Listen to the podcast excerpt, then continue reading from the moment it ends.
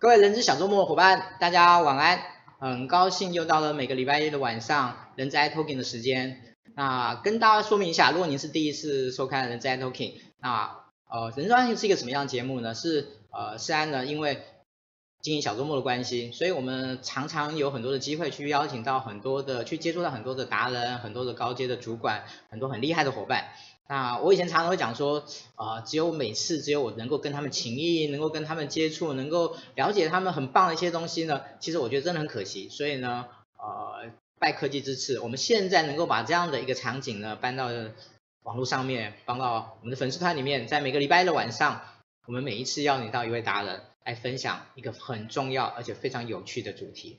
那这个礼拜呢，我们要分享的这个主题呢，很特别。啊，如果你有看到，就会知道，我们就漫谈知识经济以及它的执行的职务。好，可能这个里面有很多的字眼，对于 HR 来讲，可能不算是太熟悉的。啊，因为呃，我们这一次所谈的主题呢，严格讲起来，算是一个比较广义的 HR 的范畴，也就是说，谈的是比较属于 HR 的整个产业跟学习的形态的这个部分。好，那从我们 HR 的的一个功能。的一种分布来讲的话，我想它应该算是我们的训练所具备的某一些的知识的涵养的部分。好，那我觉得如果您是 HR，你可以从这个角度来来认知来看今天的直播。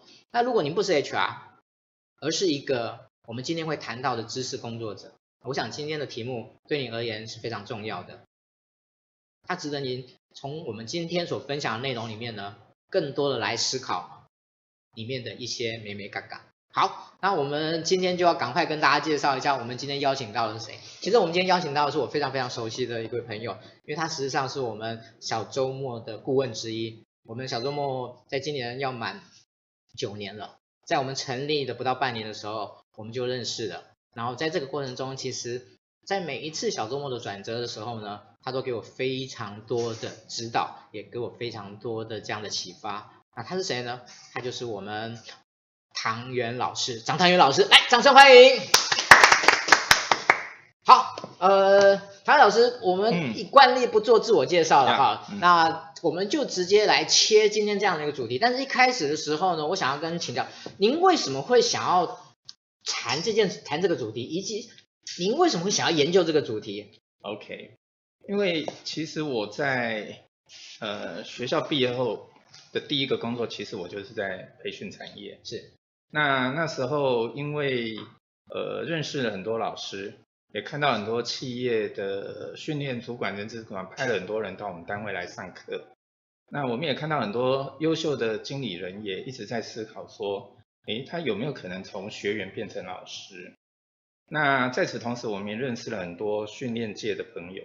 那有一次，我的训练界的朋友就说，诶，我们要出来开顾问公司，你要不要一起进来？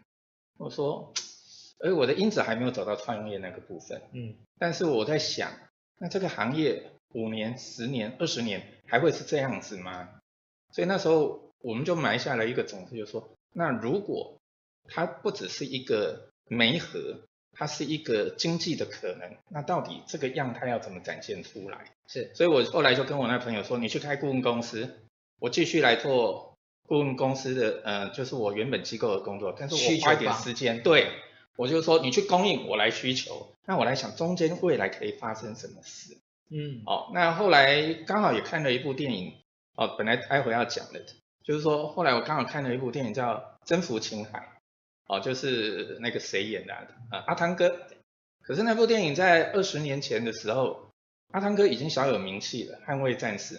可是他的女一瑞尼奇维格跟男二那个小古巴古丁。那时候他们其实是在好莱坞是有一餐没一餐的，所以我们看那部电影以为是一个在讲运动经济的故事哦，当然在讲运动员的呃运动经济，女主角当然是爱情故事。可是我们去花了时间去研究这一部电影的时候，发现它就是典型的娱乐经济。为什么？女主角她快要没有工作的时候，她的经纪人怎么去说服电影团队？男主角是一个矮矮的黑人，他有可能成为一个运动明星吗？在那个时候，所以他的经纪人第男小那个男男二的经纪人，他就去游说说这个绝对可以让你红。所以当然最后的结局就是这部电影大卖，然后女主角也红，那个呃男配角也是那一年奥斯卡的最佳男配角。所以那个经纪整在运作，其实就怎么让素人达人在一个专业的安排下、争取下，可以无后顾之忧的崭露头角。所以那时候我们就相信一件事情。知识在改变，这个媒合的过程一定有一个新的服务方式，就叫知识经济。所以就是从那时候我们开始来研究这件事。OK，谢谢唐伟老师哦。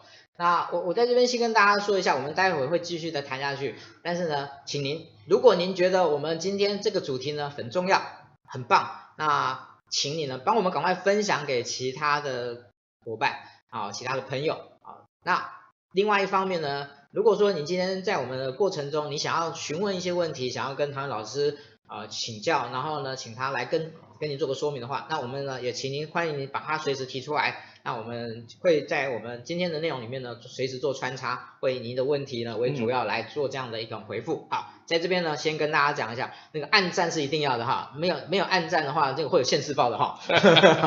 OK，如果尤其您是讲师的话，如果你是网红的话，OK，好，那接下来的部分的话，我们就从刚才老师所提到的，就是这样的一种已经点破了这样知识经济的角度，一个需求方、供应方的这样部分。那接下来我们就直接来问老师。您觉得台湾的培训产业，当然培训产业其实形形态比较多了哈，那也许老师可以再来说明一下，就是他们目前的现况是什么？好，他们现在的现况是什么？嗯、就您目前的观察。呃，就我这二十二三十年，虽然我现在是企业的训练主管，但是我们常常也跟管顾业在合作。那我自己也以前也是担任这样的职务。那我觉得台湾这几十年的经济起飞，其实训练也好，教育也好，学习也好，它扮演了一个非常重要的角色。所以管顾业在这里是有有机会的哦，可是问题是这几年几个变数进来的，第一个大陆市场变成一个很大的吸引力的地方，是。那还有什么？呃，社群媒体改变了好多事。以前我们传统的老师都要都要透过管顾才有舞台，现在可能不一样了。所以在这样的一个情况下呢，我看传统的管顾业大概会有三个三个面向来看，第一个是什么？我们就来看看管顾公司跟讲师的关系是什么。我开了一个管顾公司，我自己会不会养专任的讲师？如果有，可能是我自己，或者是我的合呃创业的伙伴。可是这些创业伙伴他又要做经营业务，又要去辅导训练，一心两用，其实压力也蛮大。这时候怎么办？只好跟很多老师合作。那这些老师他可能不隶属于这个顾问公司的呃主从关系。它算是一个，我常常讲，就是说台语早早期在没有 Seven Eleven 的时候，传统的杂货店，我东西可以放在那里卖，哦，台语叫做架呗，嗯，那如果用比较正式的用词，我称它为托售代销，就是我今天在这里上架，我明天在那别呃另外一个单位上架，东西都一样，可是价格可能不一样，为什么？所以如果你资讯不流通，你没有掌握好的话，你可能对于这个管顾公司的这个商呃课程商品跟那个管顾公司的课程商品，你可能就很容易迷惑哦。所以我说这是第一个讲师跟他合作的形态哦。那第二个是什么？他这个管顾公司他的专业跟这个老师是否一致？是，比如说我这个管顾公司专长是呃我们讲企业的功能别、专业别、产销人发财，可是这个老师说啊我教的是 SD，我教的是 position 的 soft skills，那这样搭得起来吗？所以这个第一个合作形态，就有时候会让呃特别像企业的采购者就会说，你到底专不专业？也许你的服务非常好，你的价格非常便宜，但是知识这种东西不是便宜就是好，是要很合适、有价值。那这个合适跟价值由谁来呈现？管顾公司能够去解释得很清楚吗？还是要老师给他资料，他能照念？所以这是第一个。第二个是什么？管顾公司在做业务的方式是怎么样？它是。盯业绩嘛，所以他常常要去做很多扣客的拜访等等。可是业务同仁他是否具备这个专业，也不一定啊。他可能是人资背景，他也可能不是人资背景。可是他可能想学教育训练，可是他要去做业务。所以这这个过程中，可能有不不不一样的业务管理制度的时候，你没有办法把老师卖得很好。你也没有办法跟企业沟通很清楚，这个老师对你有什么帮助？那第三个，也就是我们刚刚讲到的业务员。业务员其实我们常常在讨论，我想自然多少也常常会碰到这个问题，就是说，适合在管顾界做业务的，到底他的背景是要业务很强，还是懂人资很强？永远都有这样的问题。所以呢，比较不是这种背景的业务员进来，他可能用业务手段去跟企业采购者合作。那问题来了，你没有人资的基本的预备知识，那你只能用热情跟服务了。可是人资是要跟你谈企业诊断。人资是要跟你谈价值怎么提升，这很难对应起来。所以我们自己在看顾问公司的业务员，如果没有几年的背景，没有跟企业有很深的对谈，其实我们对所谓的顾问公司的角色，其实坦白讲，某种程度会会比较谨慎。好，这就是说，原本他的角色可能叫中介的价值，可是当你没有办法对称的时候，他的中介的价值就会被弱化。所以为什么这几年很多人都说，哎。如果可以，我想直接跟老师对话。那老师的挑战就来，我哪有那么多时间跟你跑业务？那我我去访谈，我也不一定有收入啊。哦，所以当然这个行业还有努力的空间。所以这是我目前看到，就是说从这三个面向来看，我觉得管顾业它的先天就有这几个面这个问题。当然它有更多的挑战，比如说，呃，老客户觉得我们合作那么久久了，价格可不可以算低一点？那被你培养出来的老师或合作的老师，哦，可能知名度来了，他说，那我可不可以加点钱？不管是加价或降价，对管顾公司的利润都是很大的挑战。哦，所以他们就有很大的压力。所以我想，这就是另外一个说，那管顾公司会遇到的挑战是什么？是，继续吗？OK，呃，我在这边帮老师说的的内容稍微说一个，做一点聚焦啊，嗯，呃，就是其实培训产业。来看，其实有很大，例如说学生的的产业，例如说可能所谓的呃个人学习的产业这些部分。但是我们其实今天比较不谈这一块，好，我们今天比较谈的是属于企业端的培训产业的这个部分，甚至我们把它现说的更聚焦一点的话，就是我们传统俗称的所谓的管顾产业。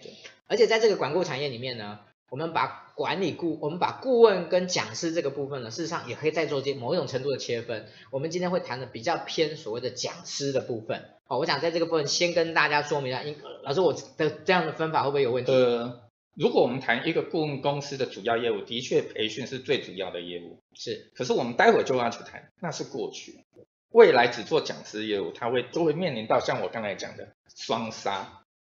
客户想杀价，然后老师想涨价。那你怎么办？所以传统的顾问公司讲培训，OK 是，可是未来顾问公司如果只讲培训，它的挑战就来了，不只是价格上的挑战，是是，连结构上的挑战。所以，我们如果接下来问的是说，老师你觉得台湾管顾业的管顾的挑战是什么？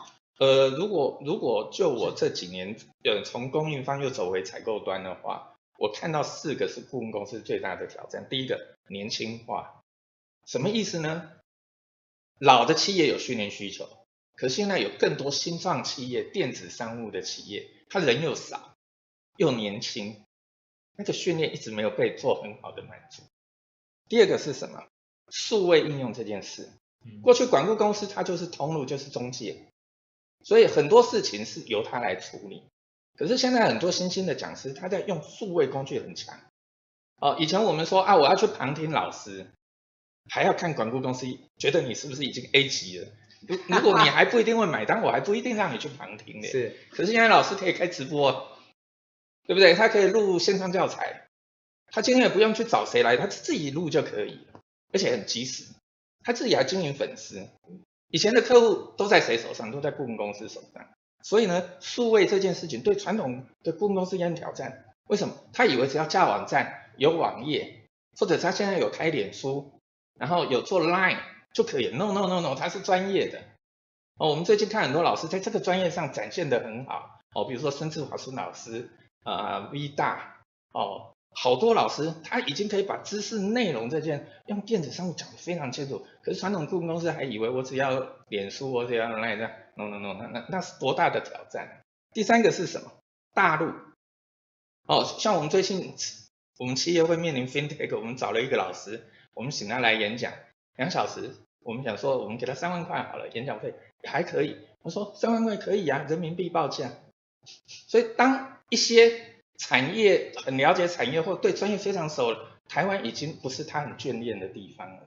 所以顾问公司要不要跟着移动？所以年轻化市场呢还没有办法很好的满足，传统产业客户都西进都流走了，那现在顾问公司怎么办？所以我觉得，包括我们刚才讲的价格双杀，所以广告公司其实有面临很大的挑战。哦，这是我的观察。好，谢谢老师。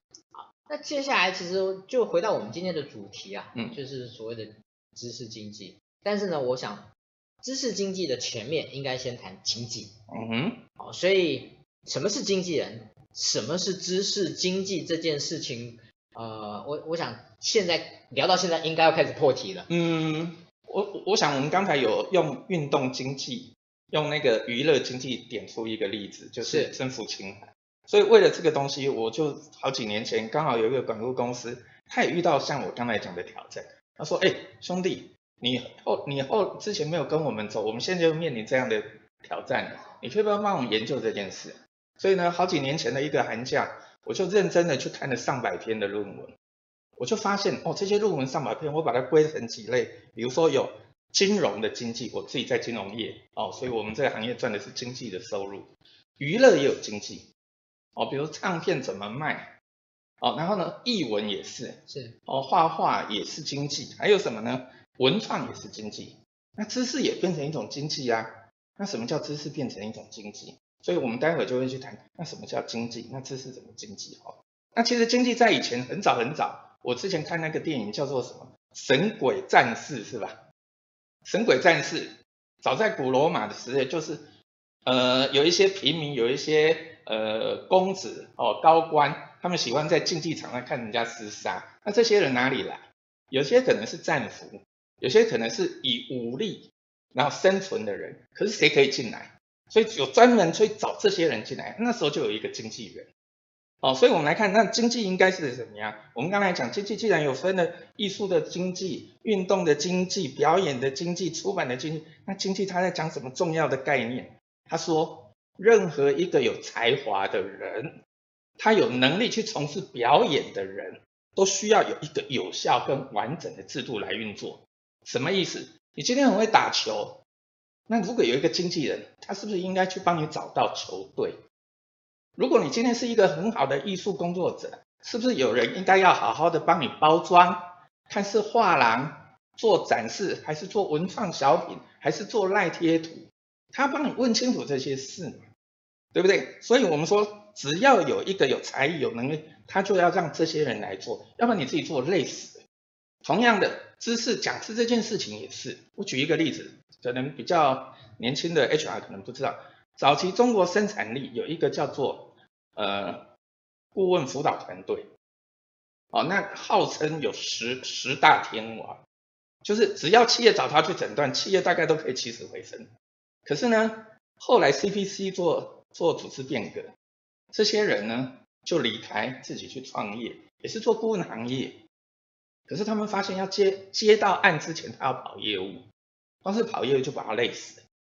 他都还没有去展现他的专长，光是跑业务就是 我我我后来有听他们十十大十大主管后来他们离开一年后有一个聚会，我就听他们讲说，哦，我以前是靠政府品牌啊，所以很容易去做辅导，我现在自己要跑业务，人家会说，你这个有没有政府补助？如果没有，那价格可不可以算便宜一点？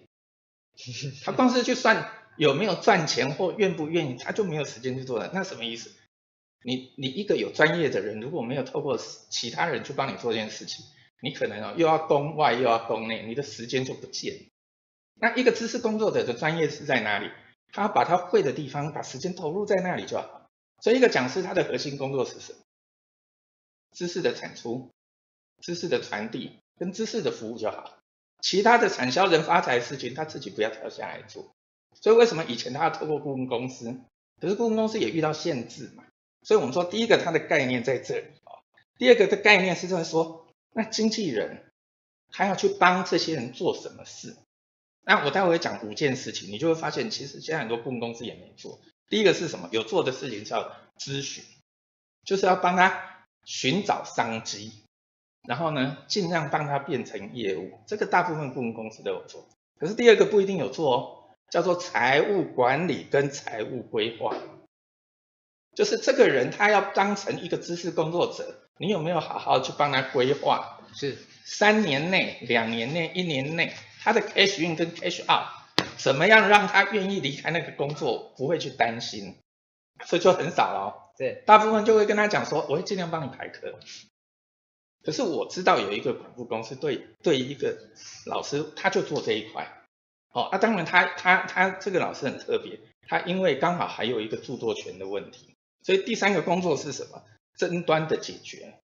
那各个顾问公司就帮他解决著作权的问题，然后鼓励他好好做专注做好这件事，所以他不断给他财务的规划。法律争端的解决，甚至于给他财务的挹注，让他不用有后顾之忧。这除非签约啦，要不然很难。所以顾问公司如果有签约老师，这个其实就是算是很大的突破。要不然大部分就是我们刚刚讲托售代销。那第四件事，呃，第四件事你有做行销，哦，但是第五件事情就很少做，叫生涯规划。当他累了。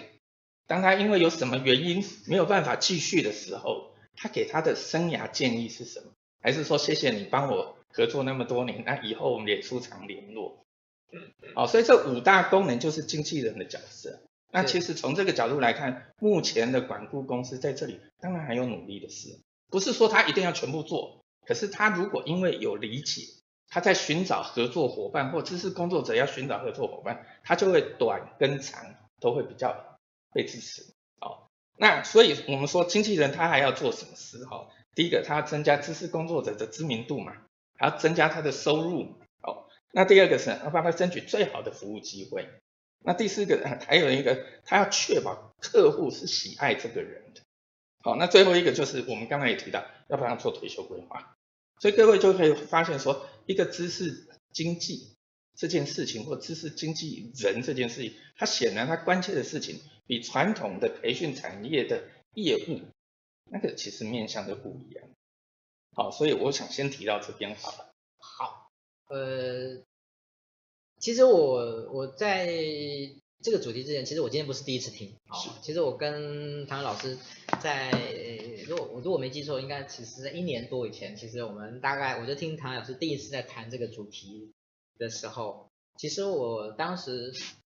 一个比较大的 question 就是，哦，对于这些知识工这些知识工作者而言，他们已经到了某一种可以需要有另外一群人来特别服务他们的这样的一种这种，那个是我那个是我一个非常大的，嗯，所以我我觉得接下来我想要问，也许我们刚才是在谈知识工作者，很多人可能也会可会啊，顾名思义的知道什么叫知识工作者，但是我我想请老师来说明一下，为什么现在的知识工作者就是。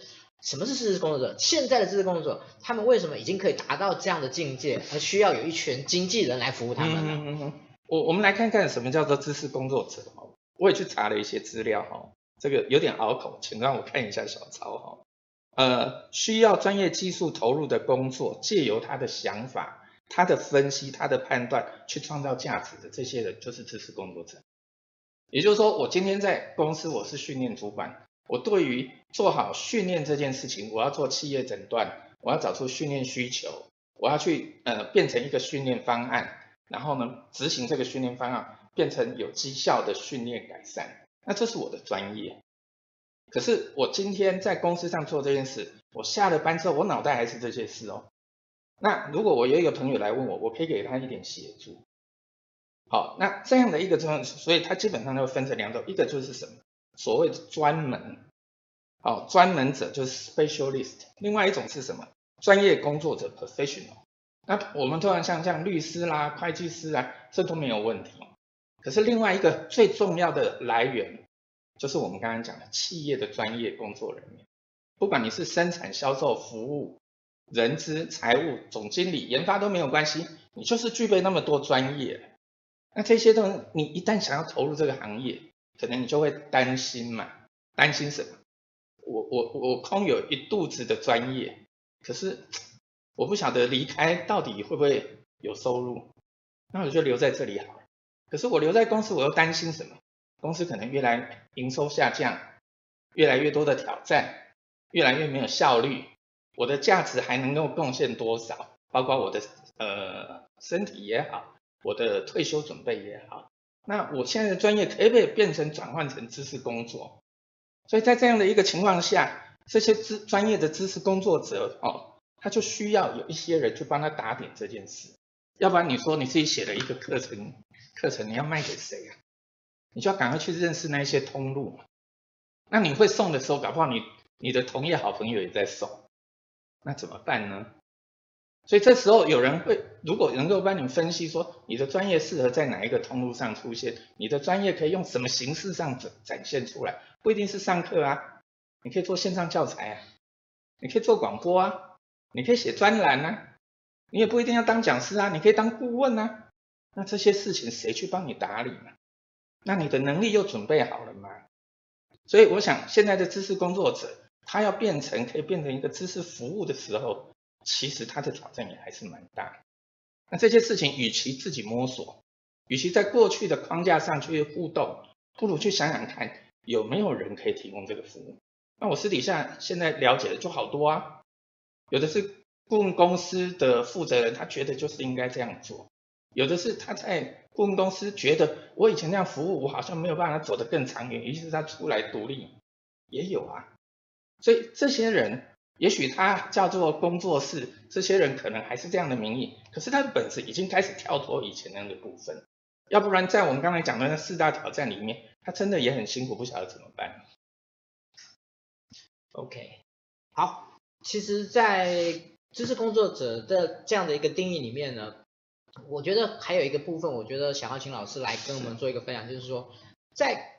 知识工作者他们在过去的工作样貌，以及他们的所谓的影响力的样貌，跟现在以及未来这三个部分，呃，我觉得有一些不同，可是我不知道这个不同到底差别在什么地方。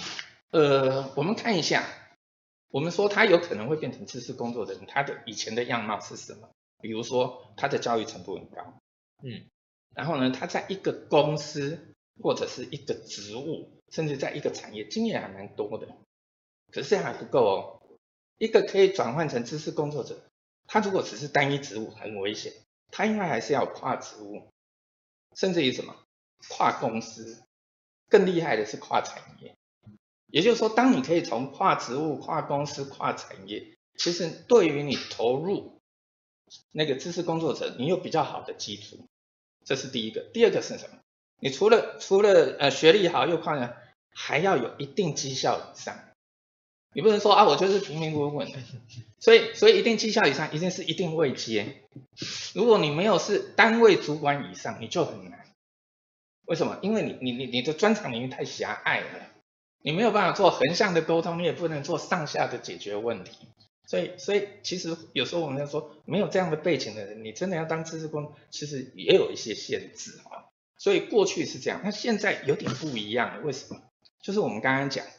这个数位这件事情哦，改变了，哦，他可他只要好好去整理需求，他好好去整整理那个知识怎么链接，那其实他可以有新的服务方式，好，那最近就很多这样的，比如说写文案、做线上教材，甚至于读书会，这个都是我们过去看待一个专业工作者比较少碰的事情。那这是我刚才讲的，因为数位科技带来的普及性。便利性让他进入的门槛跟进入的选择不会那么大压力了。你自己在家里闲有闲有余力的时候整理这些主题一点都不会影响你。可是你以前要准备一个教案，可能就要花比较多的时间。是，哦，所以这个其实也开始让知识工作者的未来产生更多的想象。好，我想这个应该就是刚才提到的那一个部分。OK，好，呃，我们了解了。经纪人是怎么一回事？我们也了解了知识工作者，他们可能会需要这样的一个需求。那我我想接下来就请唐毅老师呢，用一个更完整的的一个模式来跟我们说明一下，在你想象中的知识经济，它整个运作的轮廓是怎么一回事？对，OK，我觉得这很重要哈。我们刚才有讲到经济这件事情，是说让专业的人专注在专业，是其他的事情就交给专那个负责帮你打理的人。所以它背后有一个很重要的概念是什么？就是说，如果它是一个产业，至少要什么？经纪人要做到创造人才，还要创造机会，然后呢，要创造价值，还要呢，把市场也做出来，而且要扩大产值。所以呢，这件事情，如果你说刚才说，哎，一个经纪人的运作什么？他就有四个面向。第一个面向是什么？他能不能找到有 potential 的知识工作者？所以他要能够有能力去辨识这个人的专业可以不可以商业化，嗯哼，或者是变现，嗯哼，用什么方式变现？像我可能不好意思面对公众，那我可不可以写？啊，我很会讲，可是我不想花时间写。那讲是去演讲，还是去当讲师，还是去当训练？你要有那个辨识的能力啊，对对人才辨识。第二个，既然你有辨识的能力，那请问你要把它放到哪里去？所以你要知道需求的样态。比如说，它是企业知识的，那你就要了解企业的需求；它是属于个人 SD 的，那你就知道上班族的软实力是什么。所以第一个，他要懂供给。他要懂去路，接下来他要创造平台，对不对？你能不能跟通路很熟？这个人适合在哪一类的通路出现？好，第三个，他就要对那个通路表演的舞台，他要很很清楚。第四个是什么？他能不能善用媒体帮他造势？是他自己去经营媒体，还是你教他经营媒体，还是连经营媒体的事情都是你帮他打理？所以，一个经纪人他要懂这四个面向。第一个就是他要知道谁是有 potential 的知识工作者，他知道哪一些地方是需要的，他要把它放在什么舞台展现，然后他怎么样运用媒体来，这四个就架构成一个知识经济的运作逻辑。哇，OK，我想，其实我刚才听的有点有，因为有点想想象很多空间啊，是是没有错哦，所以我刚才有点哎突然。在老师讲的这样的一个过程中，我就不断的在思考那种那种，然后我也在想说，在目前台湾的，我只能说，好像很多的单位都做了一点两点，对，啊，都缺了一点两点，对，没错。所以他们他们对于他们还没有办法形成一个很很明确的网络这件事情，是，是有一点可惜的。的确。可是我又觉得这件事情不是可不可惜的问题，而是某一些主客观的因素限制的。没错。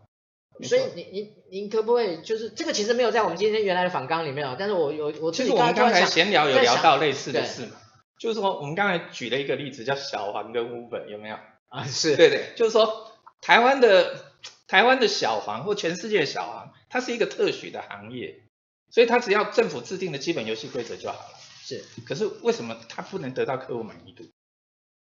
我我是一个 Uber 的重度使用者，我每次搭 Uber 我都问说。你十个客户里面女生的比例多高？七位到八位。那我就说，小黄已经把女性的客户都推给 Uber。那什么意思呢？小黄现在在开始学 Uber App 叫车，小黄现在在学 Uber，呃，要要看得到车子来了没有。小黄也在学 Uber 要线上付费，啊、哦，第三方支付都在学。可是他有没有学到 Uber 的核心呢、啊？同样的，现在传统的顾问公司知道说网络对他冲击很大，他做了网页，可是他没有做电子商务行销啊，对不对？老师有课程有文案，文案不是你写的，老师资料给你，你有没有办法把它转换？对不对？然后老有没有脸书？有，增加的人，可是也不互动，只是一直在微资讯，也没有去产生一些互动，所以这就是刚才思安讲的，都有做。但是又做不透，都有做，但是又做不完整。所以为什么我们刚才讲说，经纪人他的能力要很强大，他要能懂媒体，媒体不是电视而已，他不但要懂电视的通路，他懂平面媒体，他现在更多电子商务这个媒体他要熟，要不然他怎么跟他讲说你资料要怎么改，或者我来帮你改，因为你不要改了，你的功不在这儿嘛，所以他必须要强化这个。所以所以传统的顾问公司人用太多。可是都越来越不精准。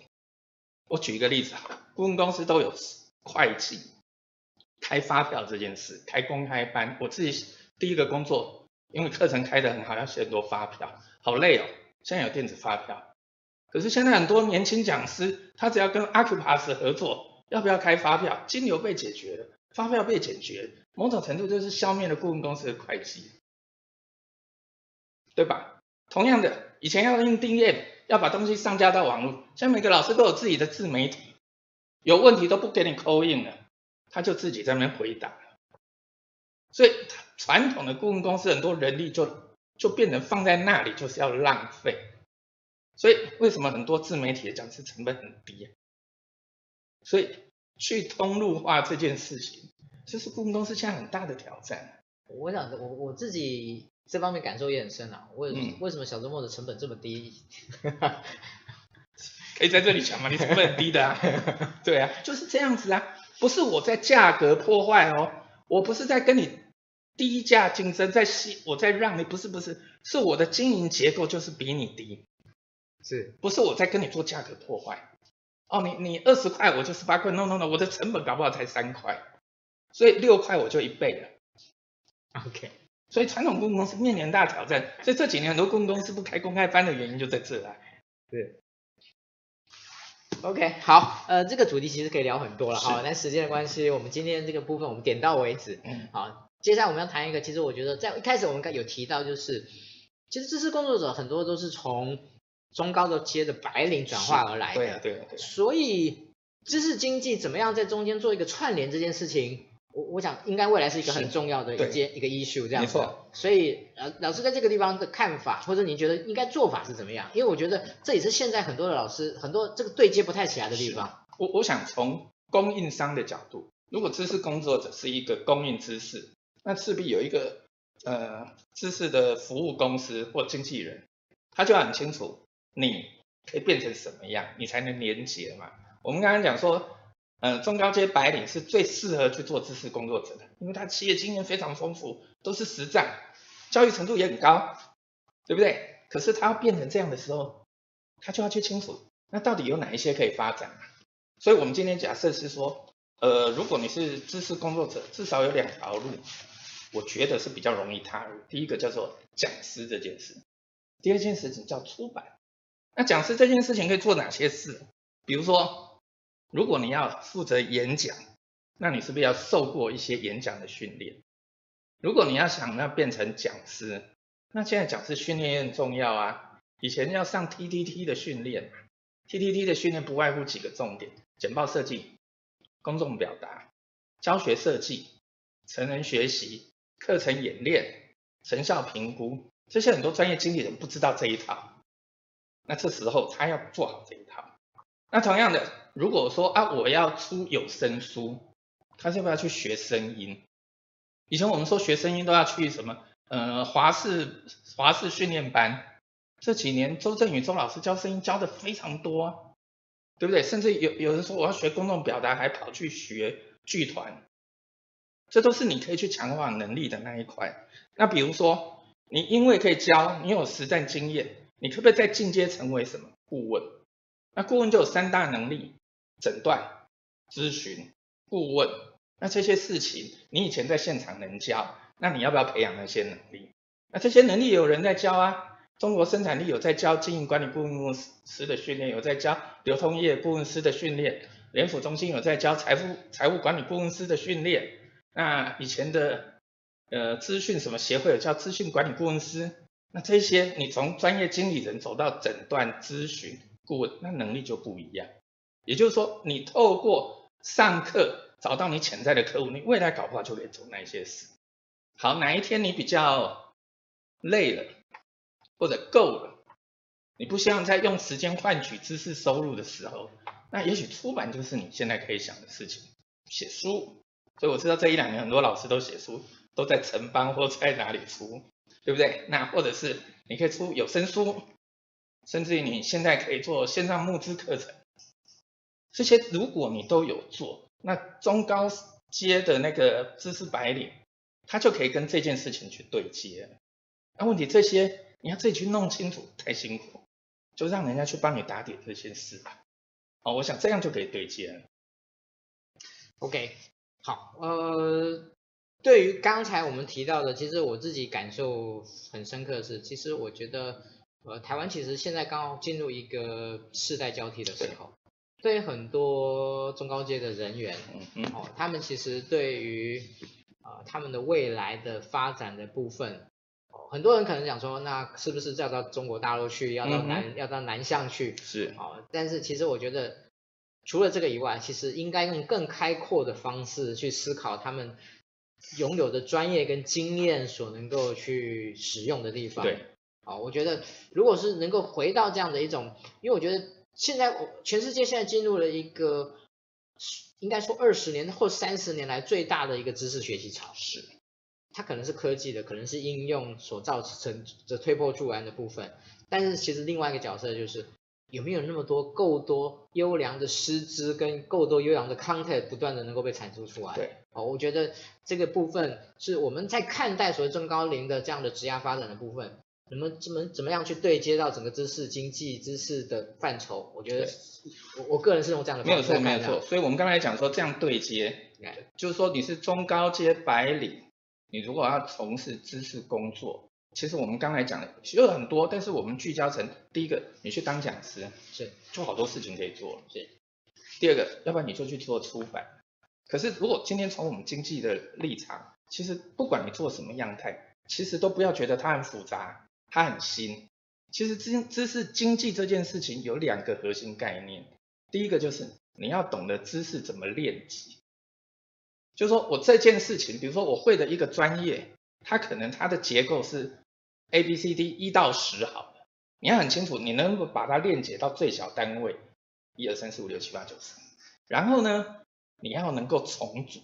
那重组怎么重组？根据不同的需求、不同的载具、不同的对象，甚至不同的付支付能力，你重新去组合成一个知识服务。所以这样就你就不重复，比如说我今天这个知识可以链接成一二三四五六七八九十，然后呢，我决定把一三四拿来当什么？当数位教材，是，然后我把三四六组合成 SOP，然后把六九十组成呃顾问服务，然后再重新抽，我做线上教材。所以你你只要很清楚你的专业专业知识能够链接到最小单位。你再根据重新我刚才讲的不同对象、不同载具、不同的需呃对象、不同的需求、不同的资源，重新组合成一个知识产品给他。所以知识工作者不要觉得他很麻烦，但是你要对你自己的知识非常清楚。你越清楚，人家就越好处理，你也越不用担心你该怎么处理。是，对，OK，好，呃。老师，我可不可以请教一下啊？就是有关于知识经济的部分哦，你目前所掌握的有没有几个发展的动态是比较重要的？呃，是可以分享给大家的。我我们刚才花了一点时间讲说传统的运作是跟我们心目中的运作，但是就像我们刚才讲，科技真的改变很多，所以现在很多新的应用方式出来了，比如说他善用他的部落格或他的脸书，不断的去打他个人的品牌。比如说，像我知道有几个老师，他就很认真的写书的心得，哦，或者是他很认真的每天一定要发一个激励文，对不对？哦，或者是他只要有参加一个读书会，就他赶快写心得，让他的粉丝知道说，我透过你，你，你的知识，知识的服务，我知道跟着你，我可以得到，哦，这这是一种。那还有一种是什么？强强联手，比如说我这个很强。这个很强，打下来，那大家就来。所以这几年，我觉得强强联手的几个例子，比如说福哥跟宪哥，哦，他们就是强强联手。那比如说在教育界有一个强强联手的例子，就是台大的叶丙成老师跟呃中山女中的张辉成张老师在讲翻转学习，这绝对是强强联手。那比如说像我们在讲电子。电子商务的时候，那徐景泰徐老师可能就会跟谁强强联手。那如果你可以做到强强联手，其实很单纯啊，互相拉拔，彼此的粉丝都聚集起来的，那其实效果也会非常好。那我觉得还有一个趋势是什么？所以我应该要想一下，我要跟谁联手？对对，你你这个演讲，你这个这个 iTalking 就有点像强强联手，哦，玩笑话哦。那还有一种，还有一种是什么？他善用杂志媒体。我们过去讲杂志啊，我看商业周刊，我看天下杂志，吸吸取最新的商业知识。不要忘了，纸本这件事情已经造成他很大的负担，都电子了还不够。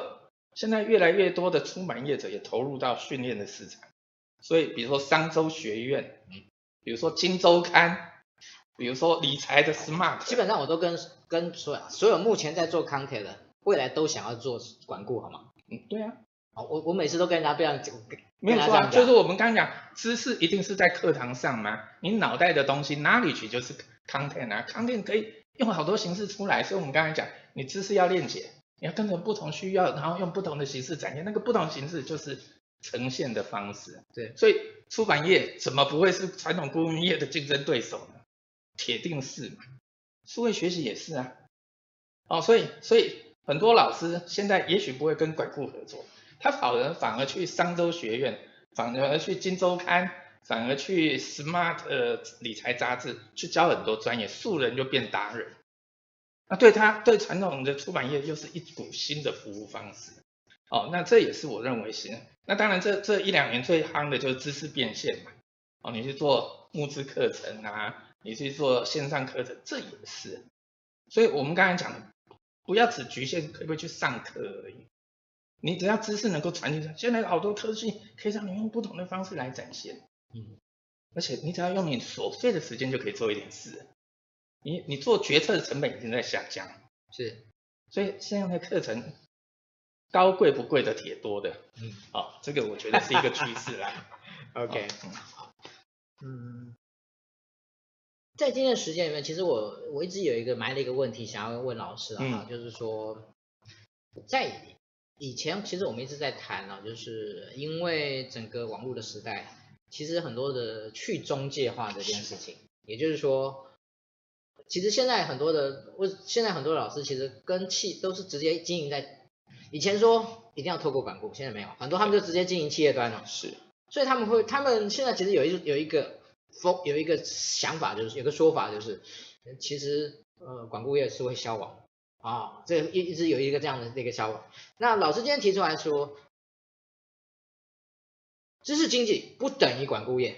嗯，好、哦，这个我觉得一前提一定要讲，一定要先拉出来。知识经济不等于管顾业，但是知识经济为什么就能够做到在自媒体的时代，在那个去中介化的时代里面，它为什么就能存在？它为什么？我想它还是有存在，因为我们刚刚讲的经济就是让专业的人顾好专业就好。如果你是一个知识工学呃知识服务者。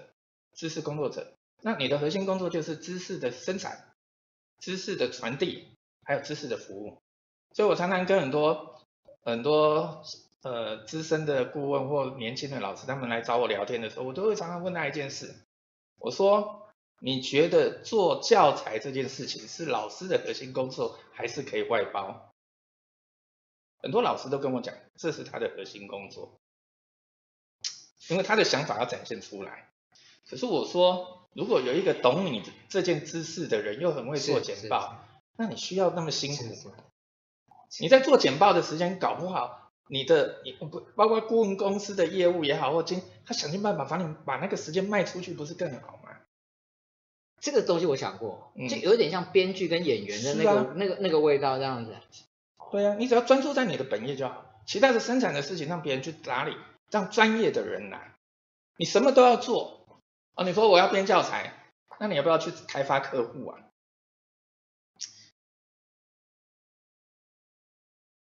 其实这个部分啊、哦，我我我虽然时间已经有点赶了，但是我觉得我想要，我我觉得可以补充一下。其实长期以来，台湾的的管顾业界里面有一个管顾非常特别，但是这个管顾非常少，就是开发教材、开发教案，而不以经营讲师为主。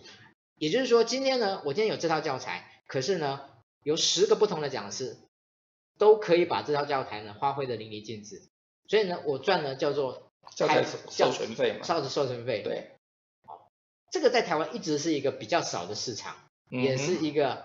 但是如果从你刚才的说法，就是未来应该这个部分透过更专业的这样的分工的方式，它应该会比以前要比现在要。有人帮你做教材，有人帮你经营脸书。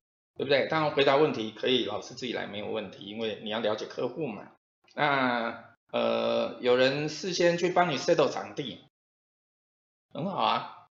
你的时间就专注在那几件事，其他时间叫休息，其他时间叫做顾好身体，其他的时间是顾好家庭关系，其他时间是做好你当初没想不能做的事情。就让你的专注聚焦在那里。那经纪人帮你打理这一切，业务的开发、客户的服务，对不对？生涯的规划、财富自由的讨论、健康的管理、法律的咨询，这些你过去都要花时间或难以做的事情，就交给别人去打理。所以你去看那个演艺演艺圈的朋友，够大牌的，几乎他只要负责唱歌跟练身体，其他的时间他自己拿去用，因为他该处理的周边事情都别人在打理。运动员也是啊，那知识为什么不行？所以每一个想要投入那个知识工作，你要去想哪一些时间是你的核心价值的时间，哪一些时间的投入是你非核心的时间。因为现在对知识工作者最贵的就叫时间呐、啊，是。你那个时间用在哪里，价值就产生在哪里。你明明可以把时间拿去做家庭亲子互动，结果你花时间去做其他的事情，可惜。是，哦，所以术业有专攻其实就是经济社会里面很重要的理解。OK，嗯嗯，谢谢老师。呃，我想。在其实我们今天的访问已经快要结束了，我们对，其实我们刚刚那刚我还很紧张，没想到时间过。不会不会，其实老师已经完全进入神那个就神发挥的阶段了，对。OK，好，其实老师刚才一开始的时候他很紧张，还带出来戴面具来，其实这都是真的都，真的都是呃，真的都是多余的这样子。好，在每一次我们在最后的时候，我们都会想要问每一次来受访的老师一个问题，就是针对今天知识经济这件事情。如果从需求端或者是从供应端而言，就是从企业跟跟老师的这样的，那个别最大的意义是什么？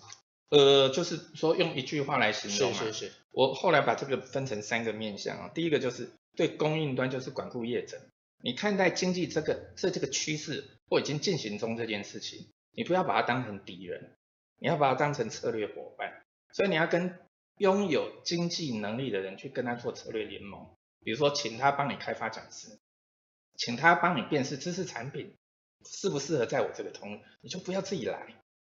哦，所以第一个就是说策略联盟，然后呢，你自己要专注你的核心。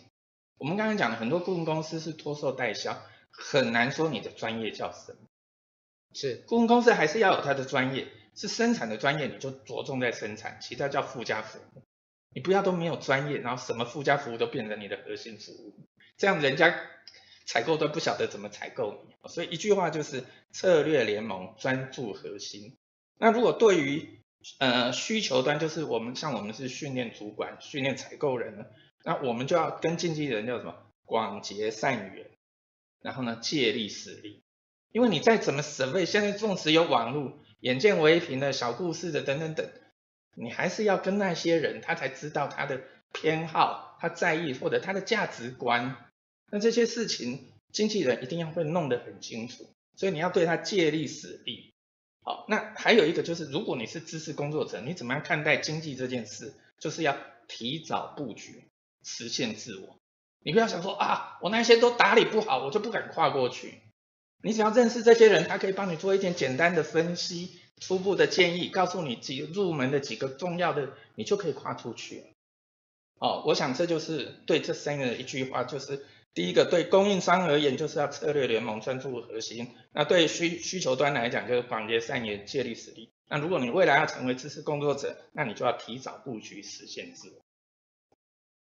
嗯，OK，好。其实我们今天谈的是一个很大的主题，但是呢，今天很高兴啊，就是用一个这样的一个很短的时间来来谈的呀。那我想我最后呢，对今天老师所分享的部分呢，我我自己啊，哦，我自己我自己有两个小小的部分，做一些不能讲总结，而是某一种的引申的想法来分享给大家。第一个，其实我觉得，对于整个国家也好，或者整个社会也好，其实这是一个知识管理的一个新的层面的重新的梳理。嗯嗯，我觉得知识经济其实就在做这件事情。对。第二件事情，我把它称作叫做。当我们在追求所谓的效率化的时候，我们怎么样在这个知？我以前一直觉得知识经济是一个很不效率，这我们传统的做法上面是一个相当不效率的。没有错。所以怎么样追求效率化的过程中，让分工、让好的专业、让时间的投入都在这件上面相对的获得它该具有的的最大的效益。我想，我想可以简单的来诠释今天唐老师想要表达出来的这样的整个整个内容跟跟过程。我我呼应刚才最后一点，我就再占用几秒钟。我跟一个呃走出来的一个讲师，我们后来谈一个概念，说经纪人不是要帮知识工作者追求最大利润，是要帮他追求最适利润，然后呢，创造最好的生活品质。是，所以经纪人虽然在商言商，但是他还是有感性的那一面。啊，就还是回是回到征服青海那部电影，对，还是有他人的 Show me the money，对，没有错。哦，所以我想这个是我觉得是很值得去研究或实很值得去实现。我也知道现在有几个人都在做这件事。是，哦，那也许我们有机会，如果有机会把这些人都找来，我们也许可以好好的讨论说，我我们是不是应该，我在这边有这没有信口开河的意思啊、哦嗯？我们是不是应该要来做一个？知识经纪人的这样的一种研发的研研习的这样的一个、啊、一个一个群组，对，因为我我我刚才讲说，我们之前就有几个顾问公司的朋友，他们就找了几个有 potential 的人，我们刚才其实那个都可以做 workshop，帮一些素人怎么样厘清自我，建立开发阶段。是，哦，我记得其中有一个这这这六七年来。他一直都在进步，是他每次看到我的时候，就把笔记本说，那一次我听完你的课，你说要做这个，我已经做到这个，我已经做到这个，他现在已经不追求最大利润，他现在花的时间有一半时间都在做社会奉献、自我价值的实现，跟助人利他，很很像韩迪的这种组合。对，没有错，因为他已经得到那一块财务的自由了，他现在要做的是人生的实现。所以我觉得是可以看得到，因为我们周遭已经有人这样子，是哦，所以我觉得很值得期待的。OK，好，那个我刚刚没有信口开河的意思，我我我觉得这件事情很有意义，所以我觉得接下来的部分，也许我们会做。OK，其实我自己来看待我自己，我觉得我现在叫做斜杠中年这样子。是啊，对，就是我是一个人资工作者，我是一个人资教育的培养的协助者。是。那我自己现在也是一个职涯的顾问，对。